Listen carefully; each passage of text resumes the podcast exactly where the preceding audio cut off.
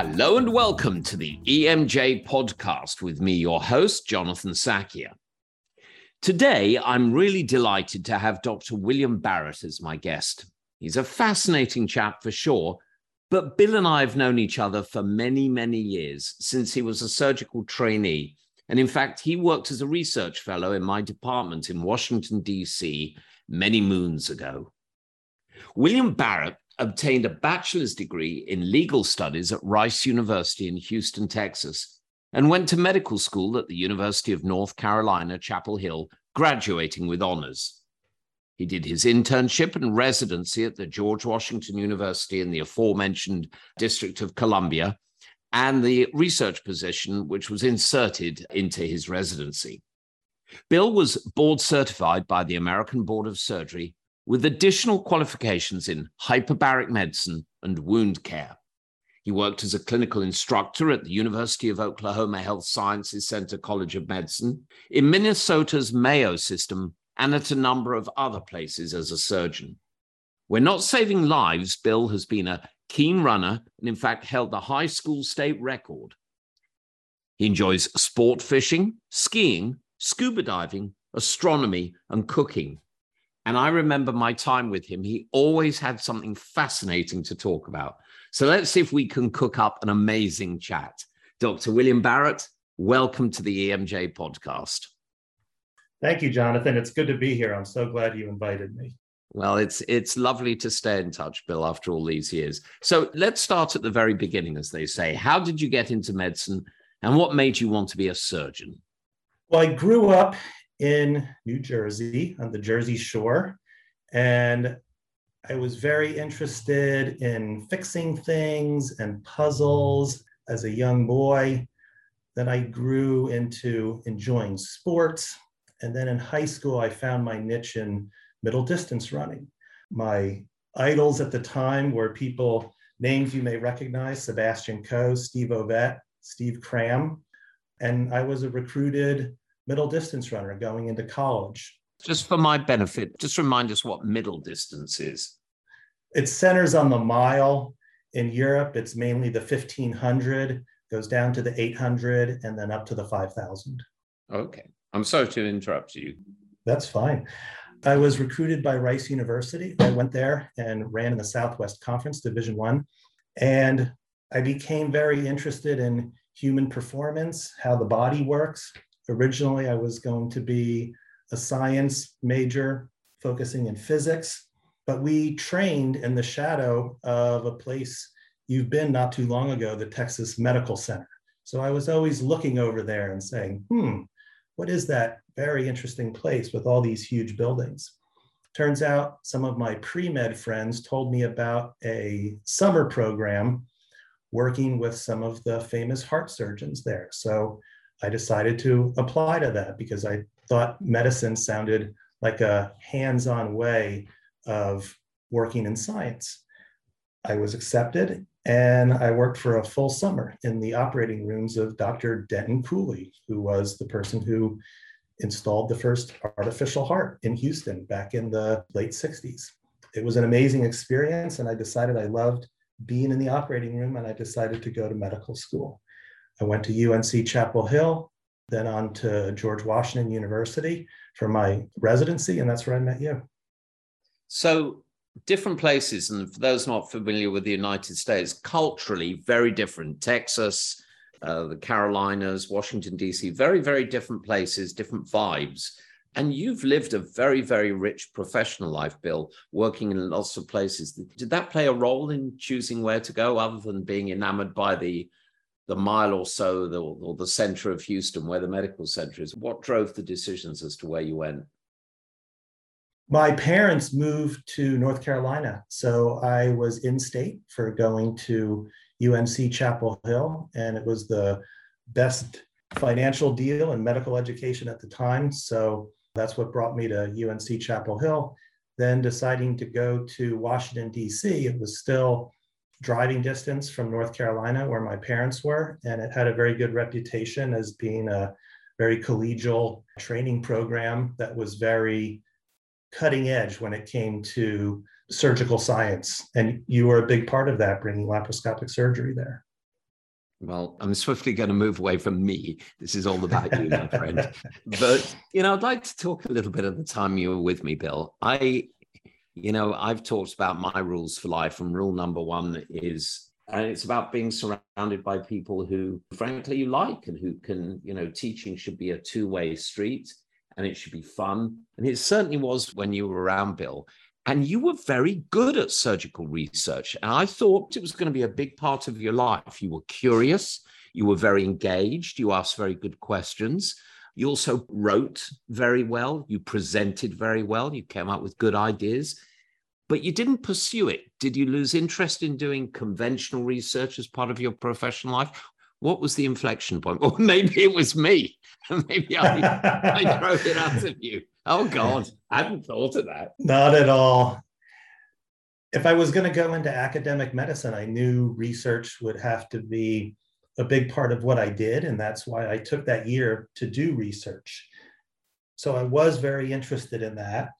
I also, back in medical school, had gone to Croatia in one of my fourth year rotations and did my trauma surgery residency in a, the city of Rijeka in Croatia, which at the time was medically involved with the siege of Mostar, which was an active war that was going on at the time. So I was very interested in the hands on part of surgery.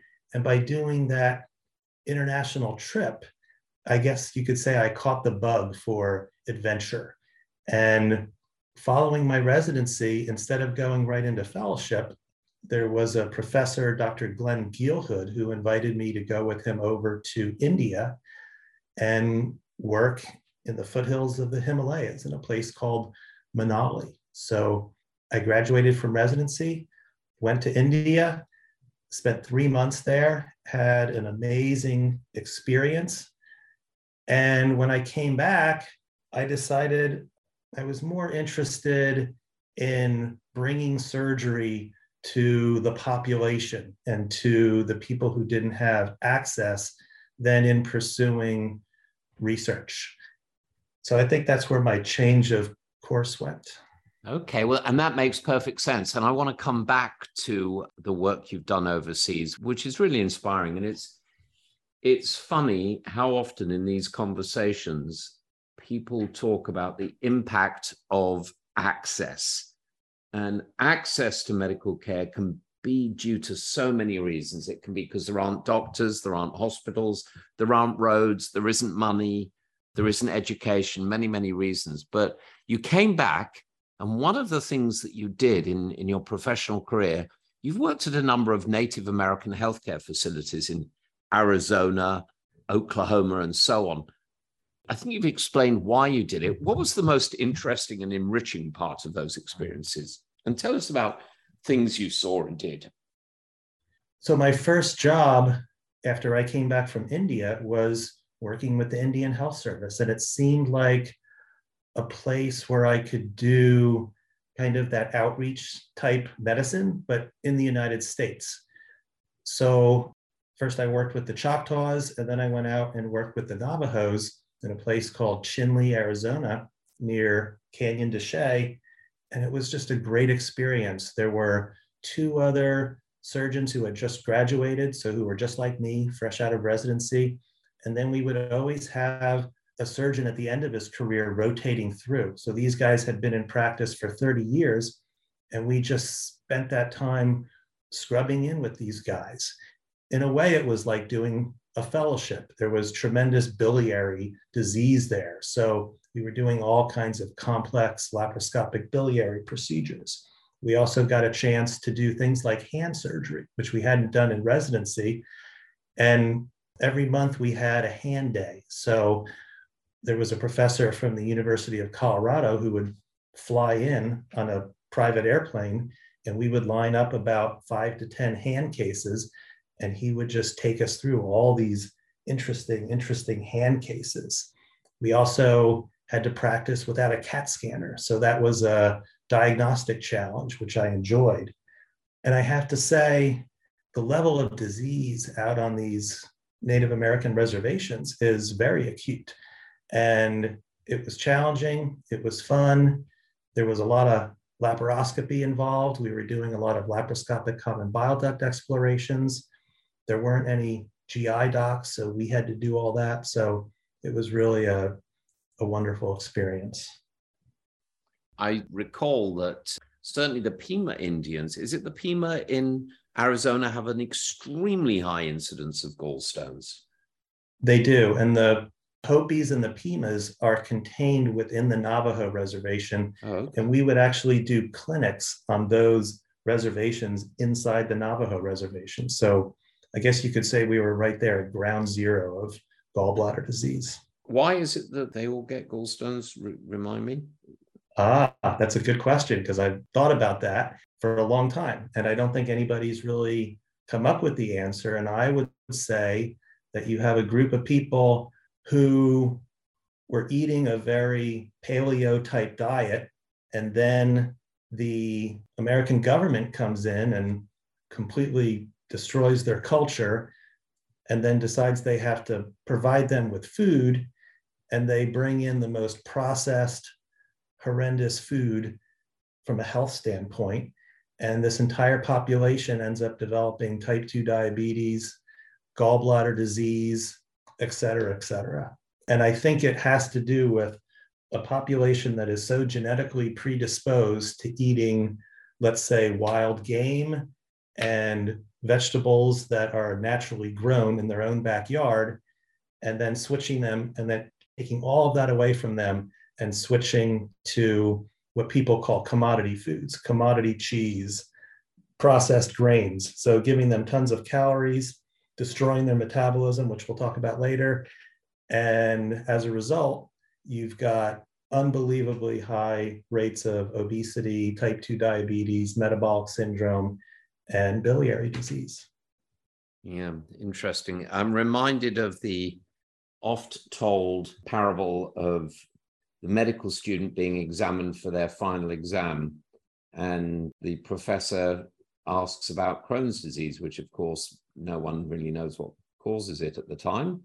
And he says, Young lady, what causes Crohn's disease? And she goes, Crohn's disease. Yes, yes. Regional ileitis, Crohn's disease. Yes, yes, yes. Yes, I was reading about it just the other night. And um, I'm sorry, Professor, it slipped my mind. And the professor turns to his uh, his colleague and says, "Amazing! The only person in the world who knew, and she's forgotten." That's pretty good. So, Bill, as everyone knows, here in Britain, Queen Elizabeth died recently, and an oft heard observation was that she dedicated her life to service. I think the same could be said of you.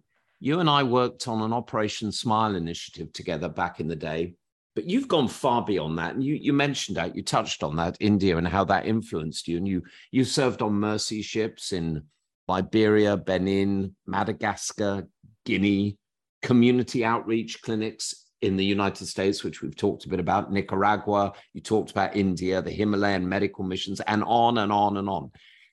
I'd like you to talk a little bit more about this. And someone else that I talked to about doing medical missionary work stated, it's not what I give to them, it's what they give to me. Give me your experiences. Jonathan, that's absolutely true. And I guess if you haven't done it, it's hard to completely understand. But once you go, you think that you're going to find yourself in these depressed, poverty stricken areas. And yes, there's poverty, but I don't feel the depression. I actually feel the life. And even though these people have to struggle, they're very alive. They're not sad. It's a very happy and very active all these places, very happy, very active. So I've enjoyed going there. I enjoy the type of people who like to go there. I love working with them. I love seeing other cultures and, like I said before, having these adventures. I did that a few times and then I finally found Mercy Ships. And Mercy Ships is a great story. It was basically somebody who understood that medical care can be delivered on a ship. And the history goes way back to the Romans, it goes back to the British Navy. And Then it goes to the history of New York and Boston, where they had big clinics for poor children on these boats. And those boats operated for many, many decades. So Mercy ships brought that model to surgery, and they did a lot of the craniofacial stuff that we worked with Operation Smile. And in fact, the Magee's, you probably remember them. Oh, yes, of course. They are also involved with Mercy ships. And somehow Mercy ships got into general surgery because when screening for all of these craniofacial cases, they had to turn away all these people with hernias and other general surgery problems. So they said, hmm, maybe we need to open up a general surgery operating room. And they did. And even though it's not the premier operating room on the ship, when the camera crews come in from National Geographic or the Discovery Channel, they are not interested in the general surgery room. They're interested in the absolutely amazing stuff going on in the craniofacial room. But I just loved being on the boat. I loved doing cases every single day. I loved everything about it. And that's where my passion for mercy ships comes in. Wonderful. I haven't done anywhere near as much as you, but I reflect on that operating in some, you know, so-called lesser developed countries had me questioning the things that we hold important with a focus on, I don't know, commercialism and, if you will, narcissism, and these countries where there's far more of a focus on humanity. But let's switch tack a little bit. You've taught me a lot about nutrition. We've talked about nutrition and a debate centering on carbohydrates. You've already mentioned processed foods and how it negatively impacts metabolism, specifically insulin resistance. There's a growing trend towards regarding insulin resistance as perhaps the primary driver in metabolic syndrome, obesity, and even cancer and arterial disease. I'd like you to help us navigate that dialogue, Bill. Yes. Well, growing up, we were always told that fat was the villain, right? That's right. That was the party line in the 70s and the 80s and into the 90s and up until now. And we didn't even learn in medical school much about insulin resistance. We kind of heard about it, but quite frankly, we didn't have much of a background in this. So I find myself in my late 40s, like a lot of middle aged American men who have a busy career, starting to put on weight, starting to seeing that hemoglobin A1C go up, maybe a little bit of hypertension. And I think I was developing sleep apnea. So, a lot of very typical things with middle aged American men. At the same time, I was on a ski trip with one of my childhood friends who's not in medicine, and he mentioned something to me called bulletproof coffee. And I'm like, oh, I've never heard of such a thing. What what is this? And he said, Yeah, I've had it. Yeah. So he's like, you put butter in your coffee and you don't eat anything else and you lose body fat. And I'm like, uh, uh this is this this is crazy. You know, I I I, I don't understand this.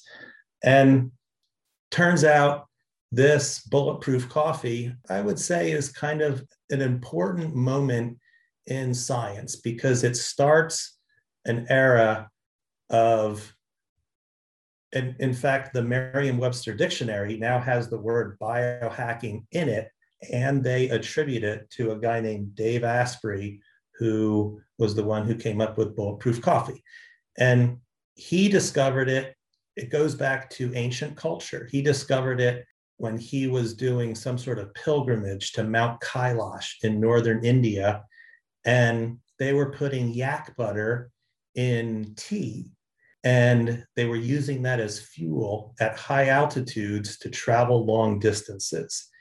And he used it to lose a large amount of weight and the biohacking part of it is that it puts you into a state of ketosis so it has medium chain triglycerides which were used by the bodybuilders to lose body fat. And then you combine it with the caffeine and the stimulant of coffee or tea. And it turns out it can put you right into fat burning mode or ketosis. absolutely fascinating. So I'm like, wow, this is, I've never heard about any of this stuff in medical school. I've done general surgery. We deal with nutrition all the time. In fact, if there's any specialist, like Jonathan, is, is there any specialist in medicine who deals with nutrition more than the general surgeon? Good point.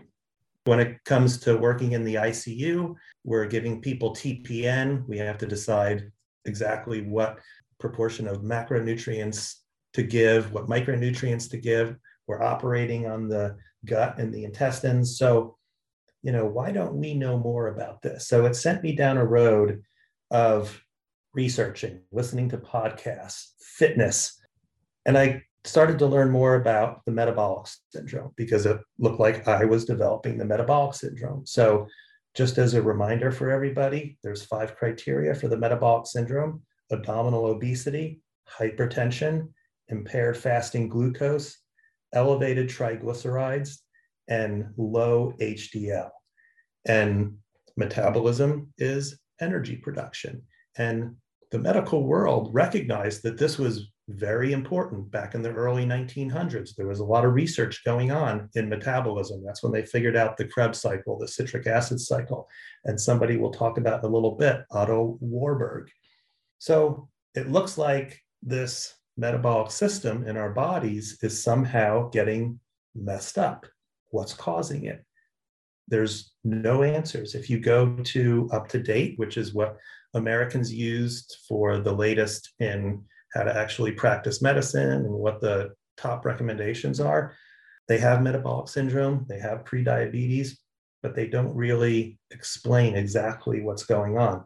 Just over the last couple years, they have. So they've recognized the importance of this other type of research that's going on, which we'll again talk about more when it comes to social media. But I would say if you were to ask most physicians five years ago, what is driving metabolic syndrome? It would be fat. And saturated fat leads to insulin resistance. And that was it. Hmm. And I think that that stance, or let's say that established truth within medicine, is being seriously challenged right now. And what people are discovering is that it's probably more based on insulin resistance. Now, what's causing insulin resistance? This isn't exactly clear. But if you look back at metabolic syndrome, look at the last three things impaired fasting glucose, elevated triglycerides, low HDL. We know that decreasing your carbohydrate intake will take care of those things. So if you have an impaired fasting glucose, you generally go low carb, you avoid sugar. Fasting is also found to be effective. Elevated triglycerides are a telltale sign of metabolic syndrome. And if you look at date now, they specifically acknowledge that a very low carb diet can address elevated triglycerides. Low HDL that again is an indicator of metabolic syndrome, insulin resistance, and who are the people out there who are able to elevate their HDL non pharmacologically? It's the people who are actually eating more meat. And not only has fat been vilified in the medical community, but you hear all the time about how meat is bad for you. Red meat, meat with high saturated fat, yet it will elevate your HDL. And some people now are even talking about the HDL to triglyceride ratio as being a very good indicator for heart disease. That is as opposed to focusing on LDL. And when I bring up LDL, that's another highly controversial topic. So, what do we do? We have this conflict. If you want to address metabolic syndrome, you want to address insulin resistance, on one hand, you're being told decrease saturated fat, go very low fat, go vegan, go vegetarian. Those diets are focused on carbohydrates. Yet there's this other established information that says if you want to specifically address things like impaired fasting glucose, elevated triglycerides, and low HDL, you're going to be going in exactly the other direction towards low carbohydrate diets. So, what do we do? How do we resolve this conflict? And I would say right now, it is a subject that's being actively debated on many, many, many levels. And the place where you see it probably the most is on social media. Interesting. Not only fascinating, but very eloquently stated, Bill. Expand and talk a little bit about ketosis and the health benefit.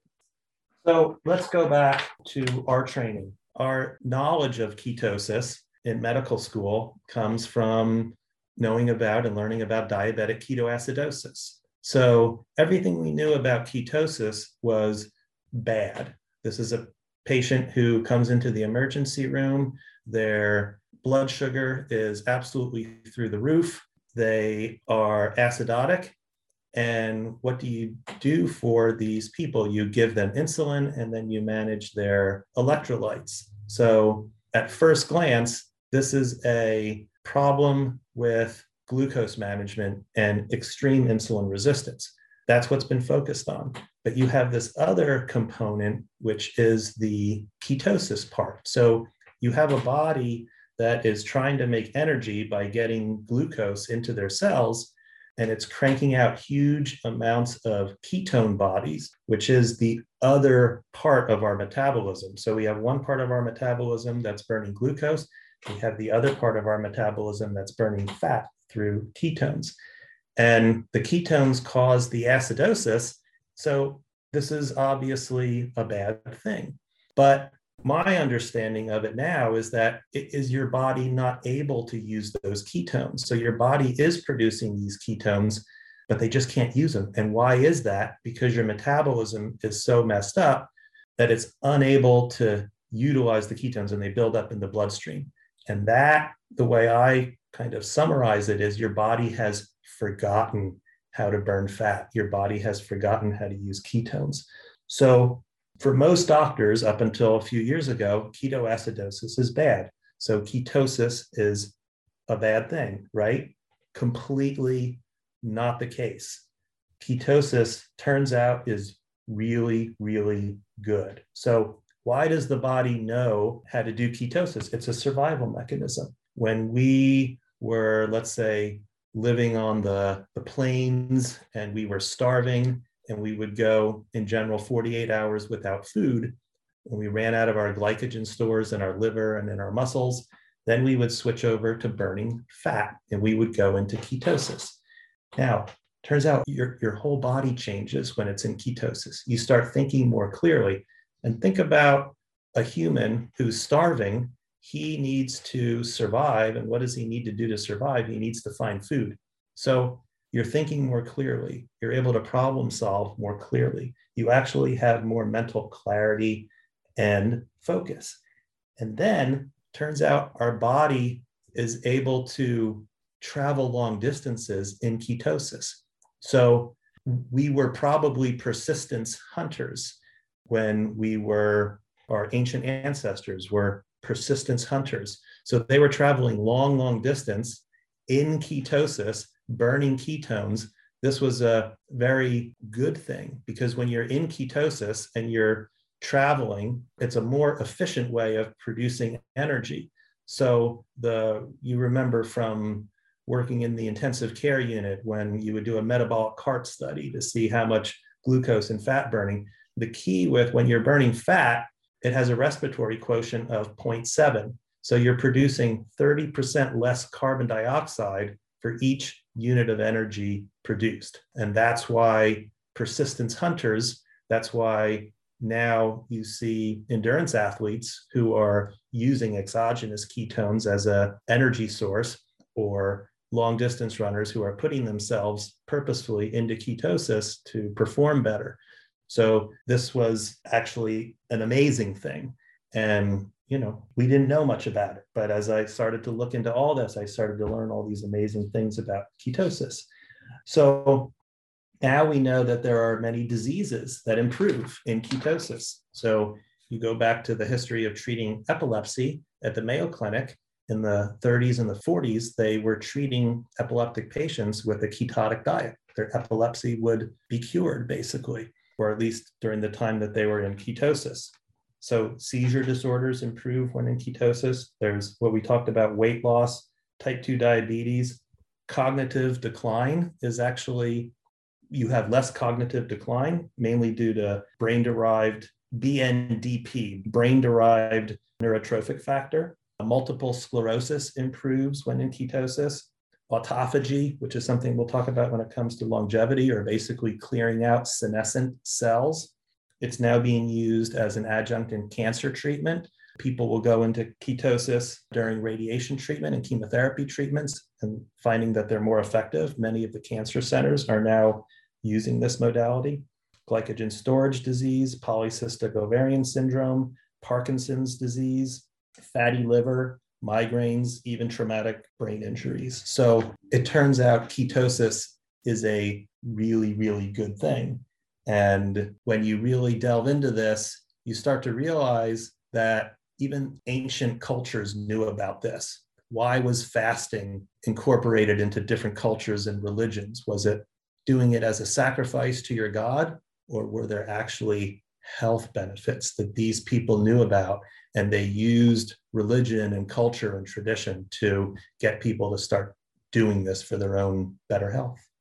That's fascinating. So you've referenced fats. Why did fat get vilified? So the whole healthy, unhealthy fat thing, nonsense, is it? I mean, it's been controversial, Bill. Have at it.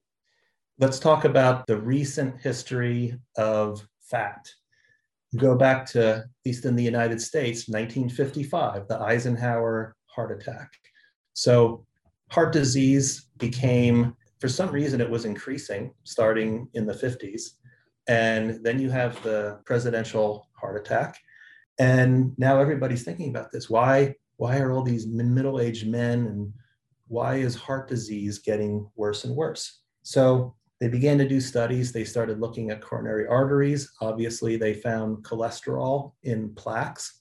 That led to a wave of research looking at population studies.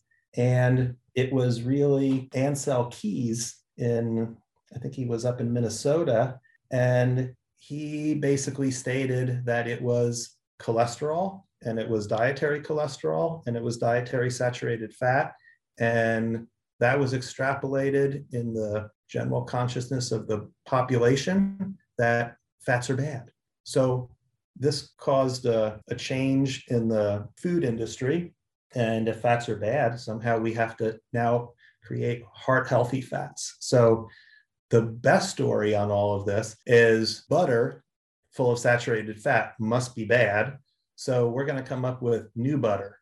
And there was tons of corn oil out there and they found out you can turn it into a trans fat. So you can hydrogenate it and it turns it from a liquid at room temperature into a solid at room temperature. And you can put coloring in it and it kind of looks like butter. So this began this huge wave of replacing all of our animal fats, most of our dietary fats, certainly anything that had cholesterol and saturated fat in it, and started replacing those with plant oils, seed oils, and turning many of them into trans fats. Now, we know for a fact that that was a big mistake. So, this whole idea that margarine is healthy, that margarine is his heart healthy, that has been completely debunked. But there's still debate when it comes to polyunsaturated fats and vegetable derived fats. So, let's go back a little bit. Let's talk about the three different kinds of fats. So, first, you have saturated fats, which are basically fats that are solid at room temperature. Up until now, those have been vilified. You have monounsaturated fats, and pretty much everybody agrees that those are okay. Those are healthy fats. And we'll talk about what food products have a lot of monounsaturated fats. But then you, have polyunsaturated fats. So those are the ones derived from vegetables in general corn oil, safflower oil, soybean oil, all of these plant and seed derived oils.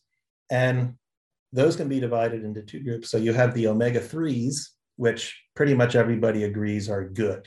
And those include EHA, EPA, and DHA. And there's been a lot of cardiac studies done finding that those are generally good. But then you have the other category, which are the omega 6 polyunsaturated fats, mainly linoleic acid.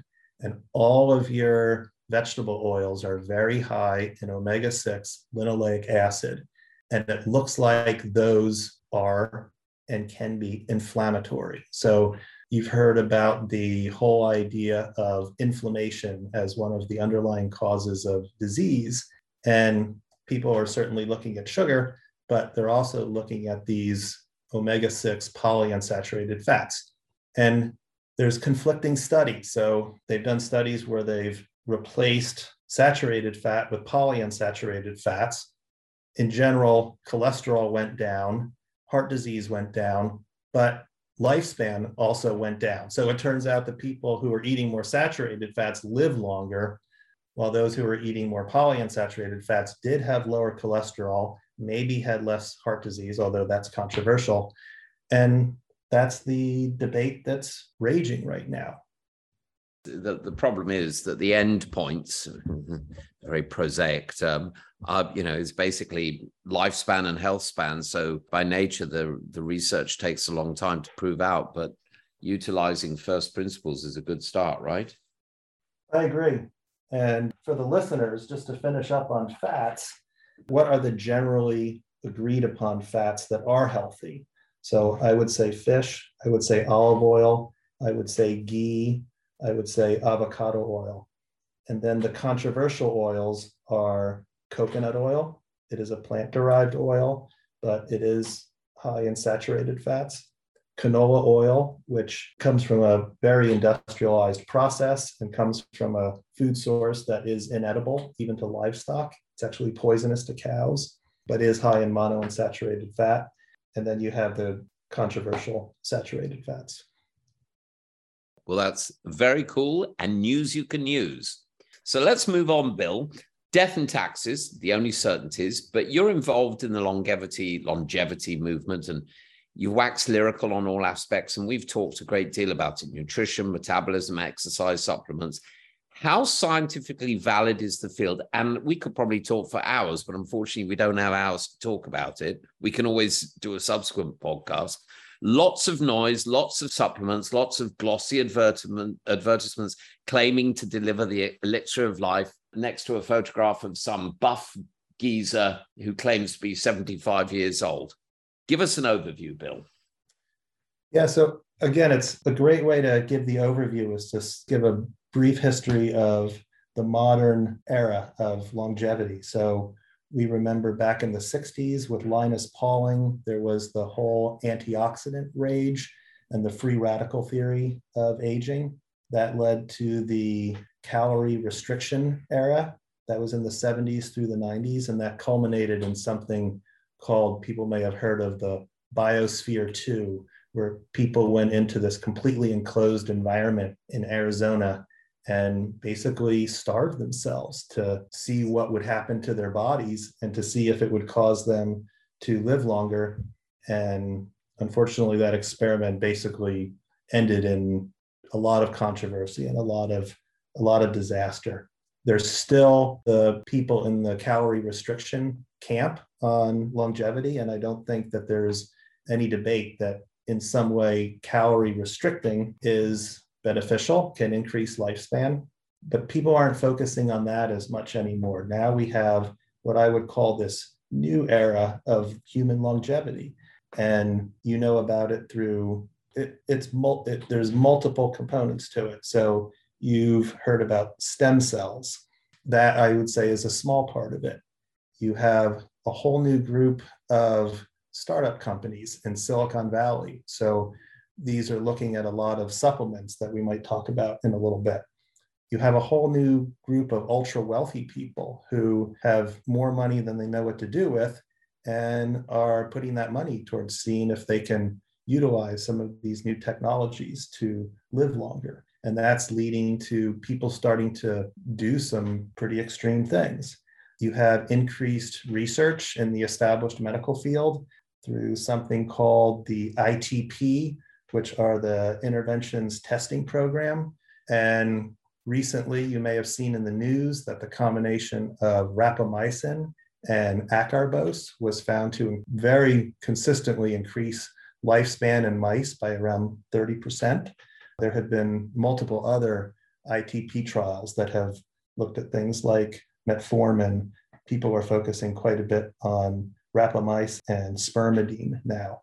You've got a lot of research going into things called senolytics, which we touched on briefly earlier, but there's a guy named David Sinclair at the Harvard Longevity Institute who's putting a lot of research into senolytics, which are micronutrients that can faster create autophagy in our bodies and get rid of senescent cells. Quercetin and fisetin are the ones that people are using now. You've got a lot of new interest in fasting and some of the things that we've been talking about when it comes to diet. And people are really, first of all, they're experimenting with things like intermittent fasting, which is having longer non eating windows, shorter eating windows during your day. So, for instance, not eating breakfast and maybe even delaying your lunch. And then you have a group of people who are looking back at ancient cultures, looking back at ancient practices, looking back at people who were doing not just one day fast, but three day fasts and even longer fasts, and how that might impact longevity. And I think one of the other factors that has very much come into play in this new era of longevity is social media. So when we talked about Dave Asprey and this whole new thing called biohacking, he talked about this on he had one of the earliest podcasts and people were listening in on what he was saying and what he was talking about and not just the general population but scientists and doctors were also listening to what he was saying and they were very intrigued. Now there's a new era of podcasts. One in particular is the drive by a doctor named peter attia. And there's a little bit of a connection with us because he was also trained as a general surgeon. He was up at johns hopkins. He went and did his fellowship at the nih he ended up leaving general surgery and getting more interested in lipidology. And when it comes to how to manage LDL cholesterol, his podcast is absolutely amazing. It's almost inaccessible to the general public. So it's aimed mainly at physicians because I think it's mostly physicians who can understand what he's talking about. Like we talked about before, David Sinclair, he's out there now in the media he has something called the Longevity Podcast, which just finished up about a month ago. He's thinking about having another one. There's a European scientist from Italy, Walter Longo, who's now at the Longevity Institute at University of Southern California, and he's working a lot on fasting mimicking diets. So, is there a way to get the benefits of fasting without doing a full fast? And he has come up with a product called Prolon, and it allows you to eat small amounts of food during the day in a very measured way and still get the benefits of fasting. So, Bill, you've mentioned social media, and today all you need for something like a podcast, and here are we doing one, all you need is a microphone, a computer, a decent network connection, and an opinion. Controversies or controversies is not necessarily a bad thing. Disagreeing is not necessarily bad being disagreeable is. And as doctors, we've got a responsibility to present balanced observations based on data. My attitude is it's always the best data at the time. It may not be perfect data, but it's the best at the time. How do we balance? I've got a sneaking suspicion about A, B, or C, and that, you know, profound, almost religious obligation to deliver fact based data. What does Dr. Barrett think? Well, I think social media has been helpful. And let me let, let me explain how it may be changing the way that people are learning and changing the way that different fields of science are interacting. So, in our traditional model of science and of healthcare, everything tends to be very siloed. The general surgeons aren't talking that much with the lipidologists. And social media has been a way for those people to really interact, and it has led to what I think is a lot more collaboration.